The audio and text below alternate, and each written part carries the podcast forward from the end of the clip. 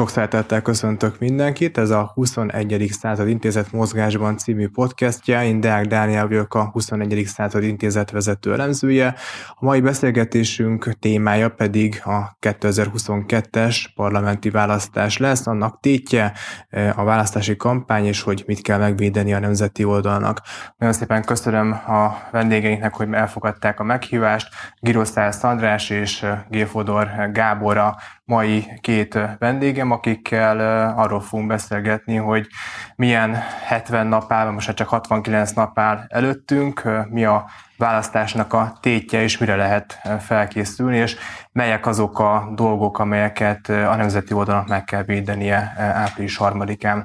Talán azzal kezdeném a beszélgetést, hogy mi volt az, amivel szakítani kellett 2010-ben, milyen állapotban volt az ország, és milyen volt az a 2010-es kormányváltás utáni pár év, amikor gyakorlatilag fontos alap pilléreit kellett átalakítani az országnak. András?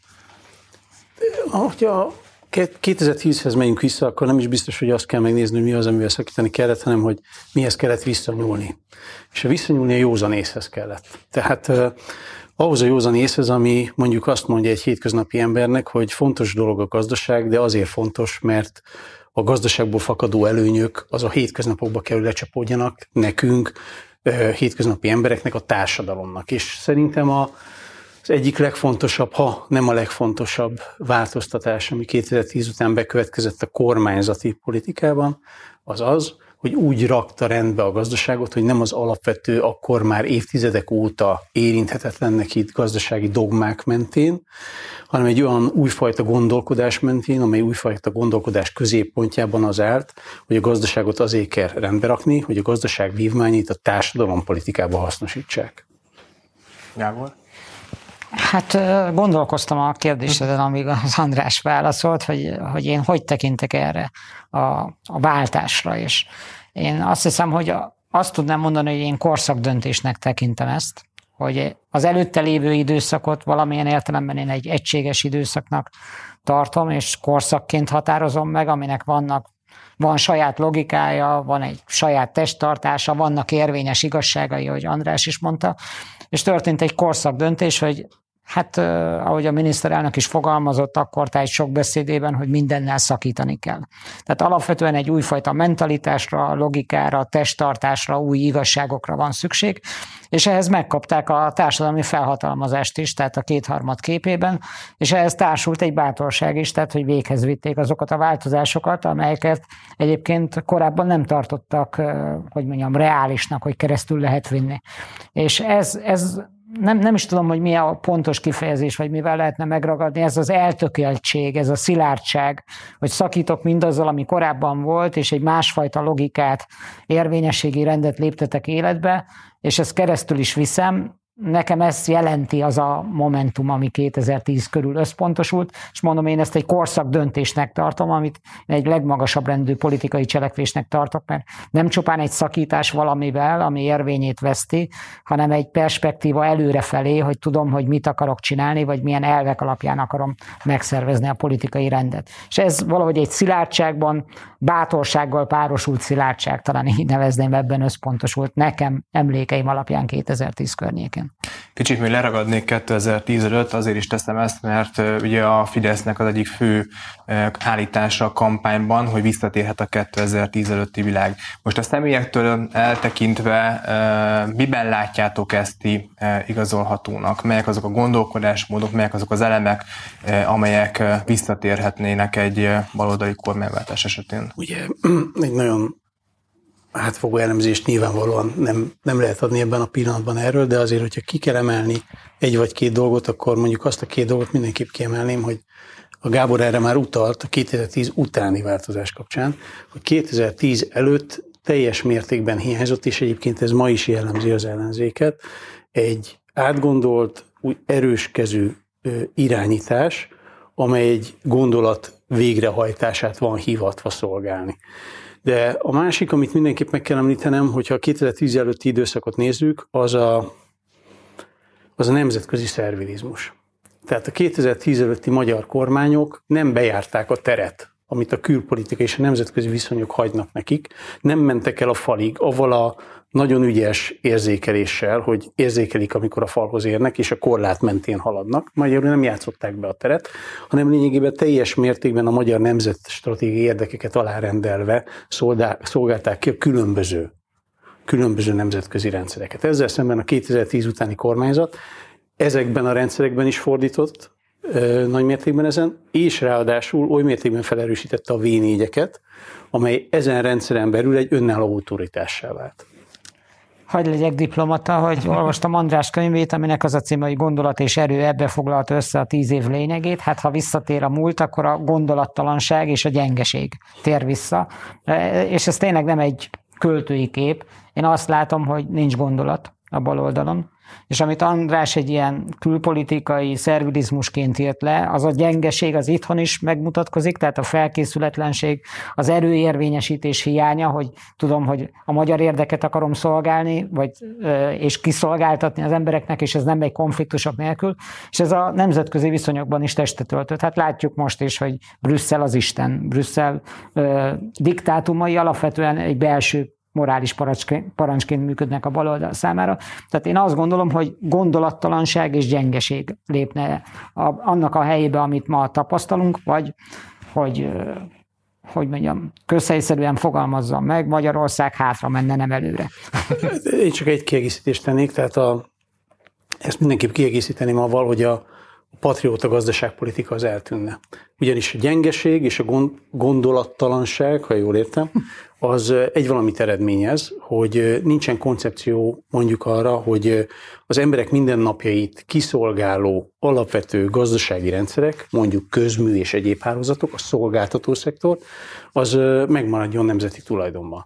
Ezt láttuk 94 és 98 között, de láttuk 2002 és 2010 között is, és ennek az lett a következménye, hogy lényegében a nemzetközi multinacionális vállalatok piacokat vásároltak ezen a területen, és az a szolgáltatás, amit ők itt elláttak, az a szolgáltatás mind árában, mind minőségében jóval a nyugat-európai színvonal alatt volt. Hogyha még egy szójátékot lehet, hogy most önrendelkezünk, tehát saját magunk rendelkezünk magunkról, dolgainkról, az életünk irányításáról, akkor meg majd rendelkeznek rólunk. És ez egy egyenes út a végrendelet felé, már hogy nem mi határozzuk meg a dolgaink menetét, de ezek sem költői képek, mindenki tudja, hogy 2010 előtt is ez volt, sőt, hogy nem kell visszamenni 2010 előttre, hanem minden olyan fontos döntésnél, amit a jobboldali kormány hozott az elmúlt 12 évben, a baloldali pártok ezeknek a döntéseknek a többségét nem támogatták a parlamentben. Tehát ugyanazt a testtartás, mentalitást mutatták, mint tíz előtt. Tehát ez nem egy, egy múltba révedés vagy futurológia, hanem tények igazolják azt, hogy mi jönne, hogyha a baloldal győzne. András említette a nemzetközi eh, szervilizmust, és eh, ugye ez eh, párosul az, hogy 2010 után egy unortodox gazdaságpolitika volt, szakítottunk gyakorlatilag azokkal a dogmákkal, főként a gazdaság és társadalompolitika terén, ami addig jellemezte a gondolkodásmódot. Te test közelből láttad a miniszterelnöknek a belpolitikai tanácsadójaként ezeket a folyamatokat. Milyen volt akkor, a, főként a 14 előtti időszak, amikor gyakorlatilag alapjaiban átalakult például a gazdaság, tehát munkalapú társadalom, és lehetne még sorolni ezek, akkor ugye egy újszerű dolognak számítottak. Most sokan utólag visszatekintve, akár baloldali közgazdászként is azt mondják, ez egy sikertörténet, ez egyébként magától értetődő dolog volt, és hogy ez, ez nem is igazából is az Orbán Viktornak a kormányzásától függő, de akkor ezt, ezt mekkora tettnek értétek meg akkor? Hát most nem hiszem, hogy a nosztalgiázás pillanata jönne el, de az, az tény, hogy jó distinkciót húztál, tehát a 14 előtti időszak az egy kemény időszak volt, a 14-18-as kvázi már majdnem kegyelmi állapothoz képest. A 14 előtt abból a szempontból, amit felvetettél, lényegében egy folyamatos küzdelem volt. Ugye először az első két évben, 10-11-12-ben, hát a tíz előtti kormányzatok hátrahagyott aknáit kellett fel, feltakarítani, illetve a gödröt kellett betemetni, amit ők ástak. Ez egy hosszú sziszifuszi, és hát ha a politikát nézzük, akkor nagyon következetes és kitartó munka volt. Akkor is, amikor nagyon komoly társadalmi csoportok pillanatnyi érdekeit kellett megsérteni, de azzal a tudattal kellett megsérteni azokat a pillanatnyi érdekeket, hogy az ember szentül hitte, hogy középtávon már azoknak a csoportoknak is előnyös lesz lesznek ezek a, ezek a lépések. Most napestig sorolhatnánk, de nagyon keményen az akkori kormányzat szembe ment a korábbi dogmákkal közgazdaságilag, és egy alapvető, alapvetően egy olyan munkaalapú társadalmat alakított ki, amelyben az állami újraelosztás szerepe csökkent a munkából szerzett elosztáshoz képest. Talán ez a leg, leg fontosabb rész, a másik pedig az, hogy a, a a miniszterelnök a legelejétől fogva világosan tudta azt, hogy az állami szuverenitás, az önrendelkezés, azt hiszem ezt a kifejezést használta az előbb, eh, az önmagát bíró állam, hoz eh, nagyon fontos az, hogy négy-öt gazdasági területen eh, magyar állami vagy magyar nemzeti tulajdonba kerüljenek a területen dolgozó vállalatok és cégek jelentős részei, az energetikai szektorban, az építőiparban, a médiában, a bankszektorban, és még sorolhatnám. Gábor, az is ezen a kérdésen viszont kiegészíteném a rezsicsökkentésnek a probléma körével, hogy az is 2014 előttre vonatkozik, de most ismét kampány témává vált.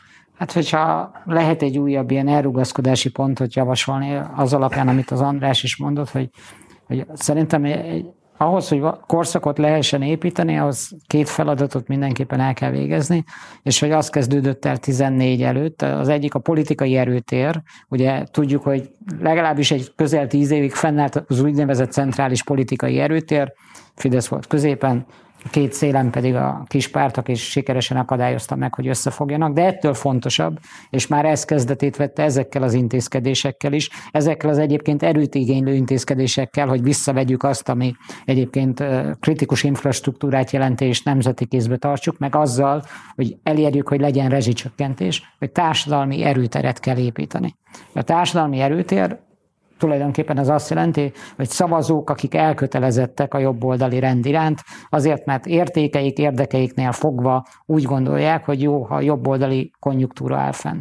Politikai erőtel ez könnyebb létesíteni, de könnyebb el is veszteni. Egy kampányal szét lehet zúzni egy politikai erőteret. És társadalmi erőteret sokkal nehezebb felépíteni. Hát szerintem a 2010 előtti világ legfontosabb hatalompolitikai elve az az volt, hogy volt egy nagyon erős társadalmi erőtere. Őket finanszírozták a segélyekből, az állami transferekből, és ez nagyon masszív van, hozta egyébként a szavazatokat a baloldali kormányzatnak.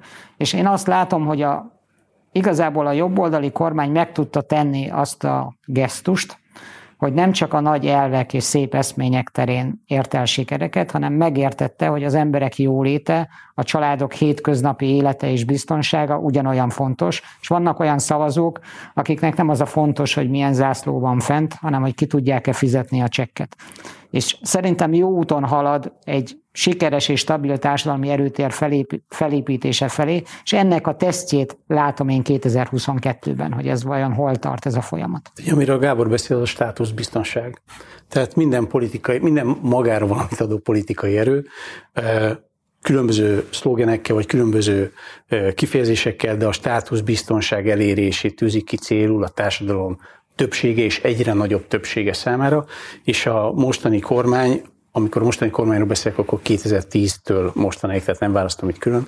A mostani kormánynak a státuszbiztonság elérése szempontjából a legfontosabb társadalompolitikai célkitűzés az volt, hogy olyan társadalom jöjjön létre, ahol a középosztály alulról nyitott. Tehát mindenki számára lehetőség nyílik arra, hogy egyre följebb kerüljön. Kis lépésekkel, és ennek a politikának ugye a hátulütője az, amit az ellenzék folyamatosan ki is használ, hogy minden számnál lehet egy nagyobb számot mondani, és minden eredménnyel szemben egy nagyobb elvárás szembe lehet állítani.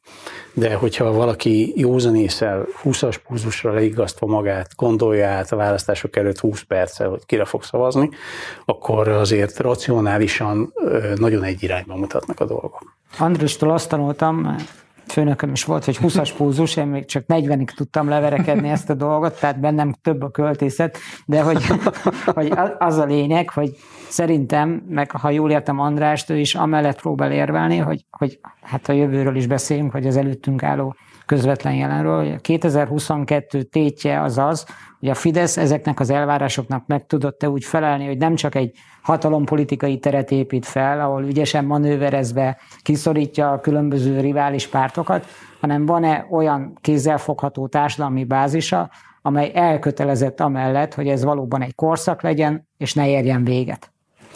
Hát igen, erről beszélünk, de hogyha most egyszerűen, nagyon egyszerűen akarjuk megfogalmazni, akkor azt, azt legalábbis én azt mondom, nem merem azt kockáztatni, azt mondjuk. Én azt mondom, hogy, hogy szerintem ma a kormánynak és a miniszterelnöknek az üzenete az az, hogy mindenki, akár rászavaz, akár nem, akár az ő híve, akár nem, akár szereti őt, akár nem, mindenkinek jobb. Holnap mindig egy lépéssel jobb a következő nap, attól függetlenül egyébként, hogy egy milyen politikai pártnak vagy milyen politikai erőnek a híve. Kicsit beszéljünk a hosszú távú vagy stratégiai gondolkodásnak a szerepéről. Ugye a Durcsán Ferenc összödi beszédben egyebek mellett arról is beszélt, hogy nem tudja, mi, az a, mi lesz a második, harmadik, negyedik lépés, tehát nem nagyon tud előre tervezni, nincsenek nagyon ötletek gazdaságpolitikai vagy társadalompolitikai téren. Ezzel szemben, amikor Orbán Viktor 2010-ben átvette a kormányrudat, ugye akkor Matolcsi Györgyel kiálltak, és például mondtak egy olyat, hogy 10 éven belül egy millió új munkahely, tehát hogy már egy tényleg akár három kormányzati ciklusra előre gondolkodott, például a munkaerőpiac tekintetében. Ennek mekkora szerepe van abban, hogy választást egyébként kétharmados parlamenti többséget többször tudott nyerni az elmúlt időszakban a jobb oldalon? Azt gondolom, hogy az előre gondolkodás, a távlatos gondolkodás, a kurzusban való gondolkodás, most számtalan hasonlatot tudnék még mondani, az elengedhetetlen ahhoz, hogy valaki ténylegesen letegye a névjegyét, nem csak a politika, hanem egy ország.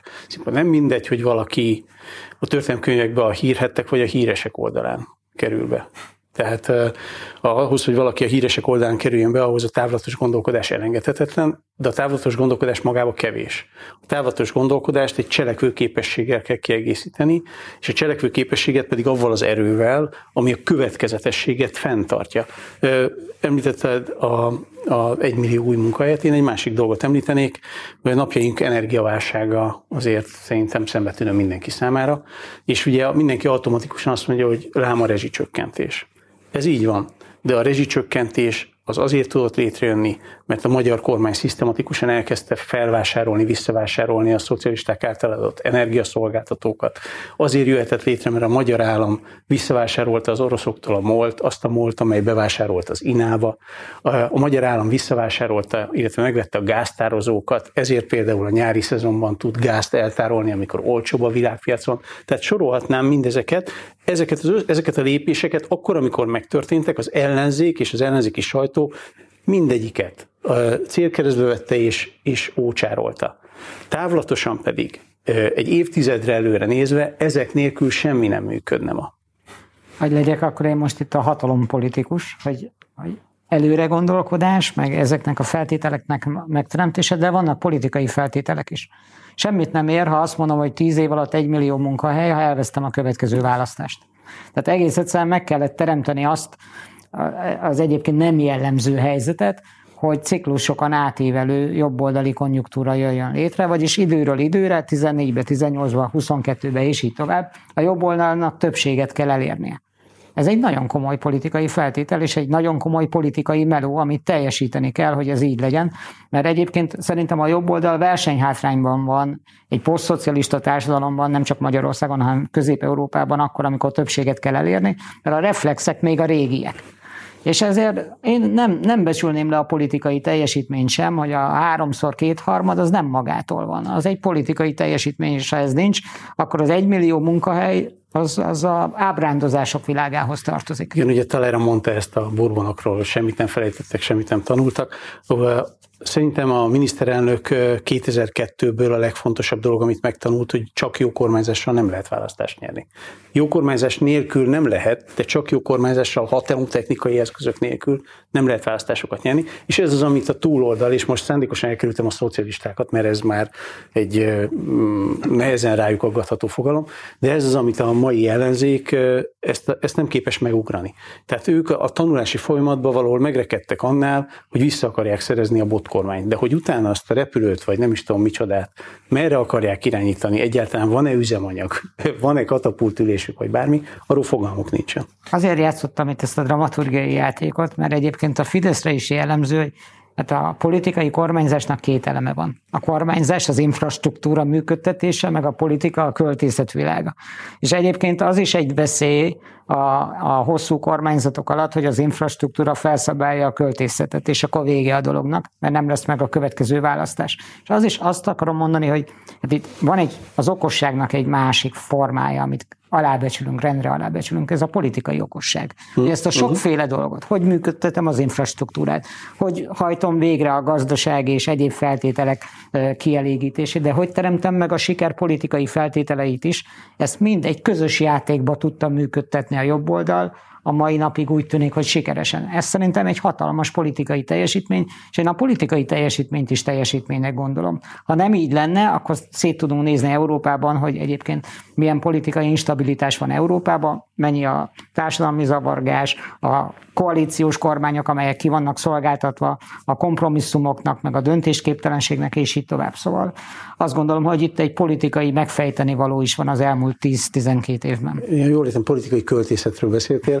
Igen, e, e, egyszerűen ért, érteni, hallani kell a zenét. Tehát amit a, a politika ad. Ugye Bach mondta azt, hogy akik nem hallják a zenét, azok bolondnak nézik azokat, akik táncolnak rá. És a mai ellenzékkel ez a helyzet. Ők, ők bolondnak néznek minket, mert egyszerűen nem értik. Nem értik azt, hogy hogyan lehet gazdaságilag valamit helyre rakni úgy, hogy közben a társadalmi támogatottság az nem hogy csökkenne, hanem erősödik. Nem értik azt, hogy hogyan lehet tíz évre előre gondolkodni, miközben négy éves kormányzati ciklusok vannak. Nem értik azt, hogy hogyan lehet olyan típusú érdekegyeztetéseket végrehajtani, ami szerintük négy irányba húzó érdekeket kellene, hogy összerendezzen. Az a baj, hogy nem értik a zenét. Vagy ha Orbán Viktort kihívják Strasbourgba, hogy felelősségre vonják a magyarokat, a Fidesz népszerűsége 2%-kal emelkedik. Hát igen, ez egy igen. Hogyha a többségnél és a népszerűségnél maradtunk, akkor kicsit beszéljünk még arról, hogy milyen eszközöket lehet felhasználni a többség kialakítása érdekében, mert tényleg megnézzük a a közvéleménykutatásokat akár az elmúlt 12 évből, egy-két hónaptól eltekintve gyakorlatilag végig a Fidesz vezette a népszerűségi listákat. Azért ehhez kellenek eszközök. A nemzeti konzultációt so, szokták sokszor mondani, de mégis azért mi az, ami, ami ehhez egy sikeres recept? Ugye ez egy nagyon elcsépelt szót fog használni, amit víziónak hívnak, de szerintem nagyon fontos az, hogyha valaki, ez olyan, mint a futás, tehát hogy honnan, hova akarok eljutni. Hogyha a legelején valaki átgondolja, sőt nem a legelején, hanem a legelején előtti években, ellenzéki időszakában átgondolja azt, hogy honnan, hova akarja elirányítani az országot. És lényegében kap egy évet, hogy hogy akarod eljutni. Akkor az összes kormányzati cselekvését abból a szempontból kell vizsgálnia, hogy ennek az ívnek megfelele. Ezt a célt szolgálja-e nem megy szembe ezekkel a célokkal. Lehet, hogy a pillanatban nem érti meg a többségi társadalom, de abban a középtávban, amire az előbb utaltam, ha ezt a célt szolgálja, mindenképp, hogy le, mindenképp le kell, hogy csapódjon az egyéni választó szintjére is, hogy ez egy jó dolog. És ezt látjuk a családpolitikában, ezt látjuk egy csomó minden átalakításban, amely lényegében a, segélytípusú rendszert átalakította egy munka alapú rendszer, és hát ha belegondolunk a kifejezésbe magába a segélytípusú rendszer átalakítása, azt jelentette az elején, hogy ezeket meg kellett nyírbálni. Abba a pillanatban azt gondolta a mai magyar ellenzék, aki akkor is ellenzék volt, hogy ez nekik maga a kánaán, mert biztos, hogy ez el fogja söpörni ezt a kormányt. És ezt azért gondolták, mert aznap estig gondolkodtak. És nem két évre, három évre, négy évre előre. És a másik pedig, hogy ugye ők abban szocializálódtak az úgynevezett Horn doktrinában, hogy minél, minél nagyobb társadalmi tömegnek kell az állami újraelosztásból fenntartani a saját magát, mert akkor az állam kézbe tudja őket tartani. Ez volt a segélyalapú társadalom. És ők nem tudtak, egyszerűen nem tudták elképzelni, hogy ezen túlmutatóan lehet társadalmi bázis teremteni ezen eszközrendszer nélkül. Nem tudták elképzelni az alternatíváját. És mind a mai napig ebben az árványban, ebben a zsákutcában vannak, és ettől szenvednek. Hogy ha lehet, hogy tegyek a András mondani valója mellé egy, egy másik szempontot, hogy a politika piszok nehéz munka, de egy csodálatos munka, de a, a legegyszerűbb dolgokkal foglalkozik. Mert ez, ezek mellé azt is hozzá kell tenni, ami csúnya szóval én úgy fogalmaznék meg, hogy a történelmi kontextus uralása. Tehát tudni kell, hogy mi a helyzet ma, És ezt le kell fordítani az embereknek, el kell magyarázni, hogy hát a népvándorlások korát éljük. Hát a válságok korát éljük. Mi következik ebből a helyzetből? Kik az ellenségeink? Kik fenyegetnek minket? Milyen politika vezet erre? Mit kell tennünk?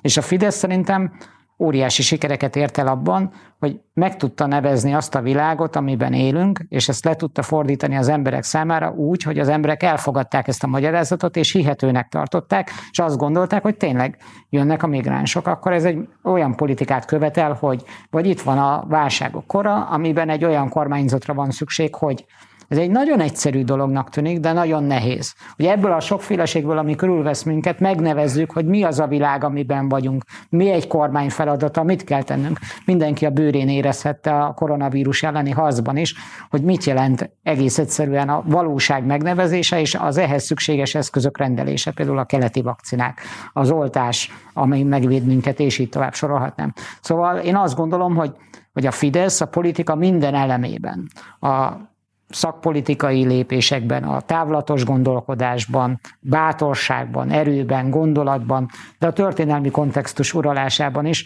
lépésekkel a riválisa előtt járt, és ettől fontosabb, hogy azon a pályán járt, amit, ami rezonált az emberekkel. Tehát nem eltávolodott az emberektől, ahogy ezt látjuk az elitpolitikával kapcsolatban Európában, hanem egész egyszerűen az emberek együtt mozognak vele. Ez adja azt a brutális társadalmi és politikai felhatalmazást, amely révén a kormány sikeresen vívhatja meg a küzdelmeit. Tehát az egész egy ilyen cirkuláris történet. És ez mennyire így van, mert ugye most mind a ketten mondhatjuk ezeket a dolgot a kormányzás és a kormányzat mögött lévő politikai aktor dicséretére, de, de hát mondhatják, hogy hát elfogultak vagyunk, de szerintem semmi nem támasztja jobban ezt annál alá, hogy az ellenzék narratívája micsoda. Nem racionálisan támadja a kormányzatot, nem azzal támadja, hogy ezt rosszul csinálják, azt rosszul csinálják, mert pontosan felmérte már nagyon régen, hogy egyszerűen kormányzásban ők az ő képességeikkel, illetve annak hiányával nem tudják megverni, nem tudnak alternatívát állítani. Ezért emocionális síkra terelték a, az egész támadásukat, ugye a korrupció és egyéb hason szavaknak a használatával, és csak ezen az emocionális síkon tudják elképzelni egyáltalán, hogy megszorítsák a kormányzatot. Mert a racionális síkon, amit hívjunk kormányzásnak, de akár hatalomtechnikának is, azon egyszerűen egy másik ligába játszanak. Beszéltünk, beszéltünk sokat az ellenzékről. Látjuk, hogy most saját bevallásuk szerint is bajban vannak, tehát Márkizai Péter úgy tűnik, hogy nem váltotta be azokat a reményeket, amelyeket sokan azon a térfélen, akár októberben még dédelgettek. Mégis mi lehet a segítségükre? A klubrádiót hallgatva sokszor hallani, hogy valamilyen botrány, már az FBI is szóba került, tehát hogy valamilyen külső beavatkozásban reménykednek sokan egyébként az ellenzéki oldalon. Ugye a kormányzati oldalról sokszor mondták Brüsszelt, az uniós forrásokat. Mi az, ami támogathatja, segítheti őket? Hát a vágyvezére túlságírást ne véleményezzük szerintem itt most, hogy mire vágynak a ellenzékhez közel újságírók, de egyébként ez is magáért beszél, mert nem az ellenzékbe keresik a megoldást, hogy ők majd megoldják, hanem hogy majd a külföld, hogy majd egy beesett botrány, tehát hogy se, nem a saját maguk által, a saját szürkállományuk által generált écez az, ami helyzetbe hozza őket, hanem mindig valami külső tényezőnek a, a bejövetel annak abba fektetett remény. Ugye két, nagyjából két hónap van, hát most a napokat ne számoljuk. Azt gondolom, hogy az egy jó felvezetés volt az elején, már nem emlékszem, melyikőtök mondta, hogy itt, itt nem a választások nem a kormányváltásról szólnak, sőt nem is a rendszerről. Itt arról szólnak ezek a választások, hogy, hogy ez a korszak megszilárdul-e vagy nem szilárdul meg. És ez a korszak nem az Orbán korszak, hanem ez a korszak a stabilitás korszaka, a kiszámíthatóság korszaka. Nem, nem a kolbászból van a kerítés történet, mert azért, azért mindenkinek reálisan kell nézni a világot, de a kiszámíthatóság még egy ilyen járvány és gazdasági világválság idején is. A kiszámíthatóság az, az, az elengedhetetlen, és mindenki abba gondoljon bele, hogyha nem ezzel a kormányjal mentünk volna neki ennek a válságnak, legyen ez egészségügyi vagy gazdasági, hanem az előzővel, akkor ma, ma mi, mi lenne? Nem akarok természetesen fikciókban gondolkodni, de az, az, az nagyon jól látszik, hogy nekik milyen lépéseik, milyen kormányzati lépéseik voltak. Alapvetően nem a saját fejükből kipattam, hanem nemzetközi szervezetek elvárásai alapján, és a mostani kormánynak milyen lépései voltak, és a kettő hogyan mondjuk azt, hogy változtatta meg a helyzetet, amit a, gazd, gazdaságban egy ilyen, egy ilyen feszültség okozott. Tehát én azt gondolom, hogy, hogy valahol itt kell keresni a különbséget, és azt gondolom, hogy valahol a 2022-es választások azok a korszak megtartásáról szólnak. Nyilván az ő általuk hergelt emóciók azok óhatatlanul széles körben elterjedtek a saját bázisukon belül, de azt gondolom, hogy sem a konjunktúraindexek, sem más mérőműszer, ami a társadalomnak a hangulatát mutatja, nem, nem jelzi azt, hogy itt kormányváltó hangulat lenne.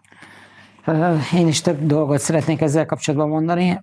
András mondta, hogy hát a stabilitás korszakának a megszilárdításáról szól, és hogy nem az Orbán korszakról, de hogy én ezt Orbán korszaknak tartom ezt az időszakot, és hogy nyilván Orbánt nem lehet kiretusálni ebből, bár az ellenzéki plakátok éppen erre vállalkoznak, hogy Orbán megy, és nem tudom mi marad. Én pont ezért mondtam, hogy itt Mert, ugye ők ezt a narratívát hozzák be, hogy Orbánnal tovább, vagy Orbán nélkül. Én meg azt mondom, hogy az egy szűklátókörűség, mert ők nem véletlenül fókuszálnak erre, mert olyan fajta indulatokat gerjesztettek a saját táborukban a miniszterelnökkel szemben, hogy a rációt is háttérbe szorítják. És ezért mondom azt, igen, igen. hogy a stabilitást vesztik el azok is, akik az emóciójukra hallgatva, és ezek a mostani rendszerre szembe Mert hogy, hogy válaszoljak a kérdésedre, azért vannak reménytelen helyzetben szerintem, mert a politikai személyiségek versenyében vannak reménytelen helyzetben. Tehát itt az Orbán a garanciája annak a sok mindennek, amit ők megtartanának. A rezsicsökkentéstől a családtámogatásig. Tehát mulatságos lenne kiretusálni a főszereplőt az elmúlt 12 évből, és nekik meg nincsen olyan rivális jelöltjük, aki labdába tud rúgni. Volt egy ígéret, hogy van az új remény, a Márkizaj Péter, de elindult abba a versenybe, amiben Orbán a jobb. Abba a versenybe, hogy ki lesz Orbán abba az Orbánnál, Orbán fog nyerni. Tehát nem tud jobb jelölt lenni ebben a versenyben a Márkizaj Péter, és nem véletlenül megy lefelé, sok összetevője van még ennek a dolognak, és nem véletlen, hogy egyébként isteni beavatkozásban, külső jelekben, meg véletlenben, botrányban, akármiben reménykednek. Én azt gondolom, hogy az van oda felírva, hogy a lét a tét, de ez, ez az ő tétjük. Ez a jelenlegi ellenzéknek a tétje, hogy megmaradnak-e, vagy pedig jön egy új felállás, mert hát 12 éve próbálkoznak majdnem ebben a felállásban. A, a jobb oldal tétje az az, amit az András fogalmazott meg, hát hogy folytatódik-e a korszak, és hogy lesznek-e maradandó építmények, illetve én, én úgy fogalmaznám meg, hogy félbehagyjuk-e. Mert hogy nem elég változtatni az eredményeket, a változtatást meg is kell őrizni. Lásd, az amerikai alapító atyák nevét se véletlenül tudjuk, tehát aki beírja magát a történelembe, annak meg kell tudnia védeni a változtatásokat, és szerintem még nem ért véget ez a korszak. Még van feladat. Igen, te Gábor felhívta a figyelmemet a, a, a címre, be valamit elkerült el, kiesett a, a látáskörömből hogyha a T betűt zárójelbe raknánk, és nem rossz szó viccet akarok csinálni belőle, de azt gondolom, hogy az ellenzéki pártok, illetve egész pontosan az ellenzéki pártok mögött álló külföldi támogatóknál viszont egyértelműen az a tét. Ugyanis a 70-es évek óta megfigyelhető nyugat-európai gazdasági behatolás, ami még akkor az Impexek világában történt meg, és azért túl 1990-ben, azok a nagy cégbirodalmak lényegében 2010 után a szolgáltató szektorból kiszorultak. És az utolsó nagy lehetőségük, hogy erre a piacra visszajöjjenek a 2022-es választás, és nem véletlen, hogy ezek a nyugat-európai nagy multinacionális cégek, illetve különböző csoportok, amelyek alapvetően a szolgáltató és nem a termelő szektorban érdekeltek, azok a mai magyar ellenzék mögött sorakoznak fel. Zárásként játszunk el a gondolattal, hogy a baloldal nyer. Mi történne, mi lenne, hogyha ők kormányoznának, tudnának egyáltalán, és melyek azok a, hát a elmúlt időszak, elmúlt korszakból, amelyeket nem tudnának lebontani, vagy mindenképpen lebontanának? Én, nagyon óvatos vagyok ilyen jövőbe való játékról, inkább a, a jelenből próbálnám levezetni. Tehát az nagyon vicces számomra, hogy ha megnézem a plakátjaikat, amik most tele vannak az ország, tele van az ország vele, akkor a plakátjukon ők, mi, ők mit sugalnak a plakátjukon, amikor azt mondják, hogy Orbán megy, a rezsicsökkentés marad.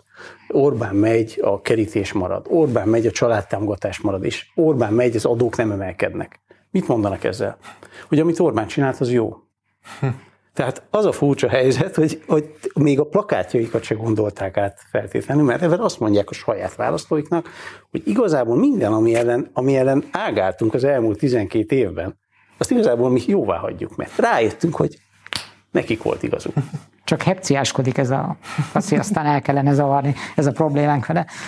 Hát én azt gondolom egyébként, hogy hogy lehet, hogy a cím az nem is 2022, hanem 2026. Mert ha most elmegy a hajó, az a négy év az borzasztó hosszú. Tehát itt ez, ez szerintem valóban történelmi választás, de az ellenfélnek. Tehát itt a tét az óriási, és nem fognak válogatni az eszközökben. Hát igen, és szerintem nem biztos, hogy, sőt, erre már nagyon sokan beszéltek a nyilvánosságban is, tehát nem biztos, hogy a, az ellenfél, amely ugye egy heterogén gyülekezet, hogy ott mindenki abban érdekelt, hogy itt 22-ben kimaxolják a dolgokat. Ott, ott vannak olyan szereplők, és mindenki meg tudja ezt fejteni, hogy kire gondolok, akik inkább abban érdekeltek, hogy egy olyan ellenzéki bázis jön létre, amit a következő négy évben ők szépen lassan bedarálnak maguk alá, és egy ellenzéki demokrata pártot tudnak mondjuk létrehozni. Nagyon szépen köszönöm, hogy eljöttetek és beszélgettünk erről. Szerintem még lesznek olyan beszélgetések, amelyek ezen a, ez a téma előkerült az elkövetkezendő hetekben. Izgalmas időszak előtt állunk mindenképpen. És köszönöm szépen a figyelmet is a nézőinknek. Februárban jelentkezünk egy újabb mozgásban adással. Addig is mindenkinek ajánlom figyelmébe a 21. század intézetnek a különböző csatornáit. Mindig jelentkezünk újabb tartalmakkal. További szép napot!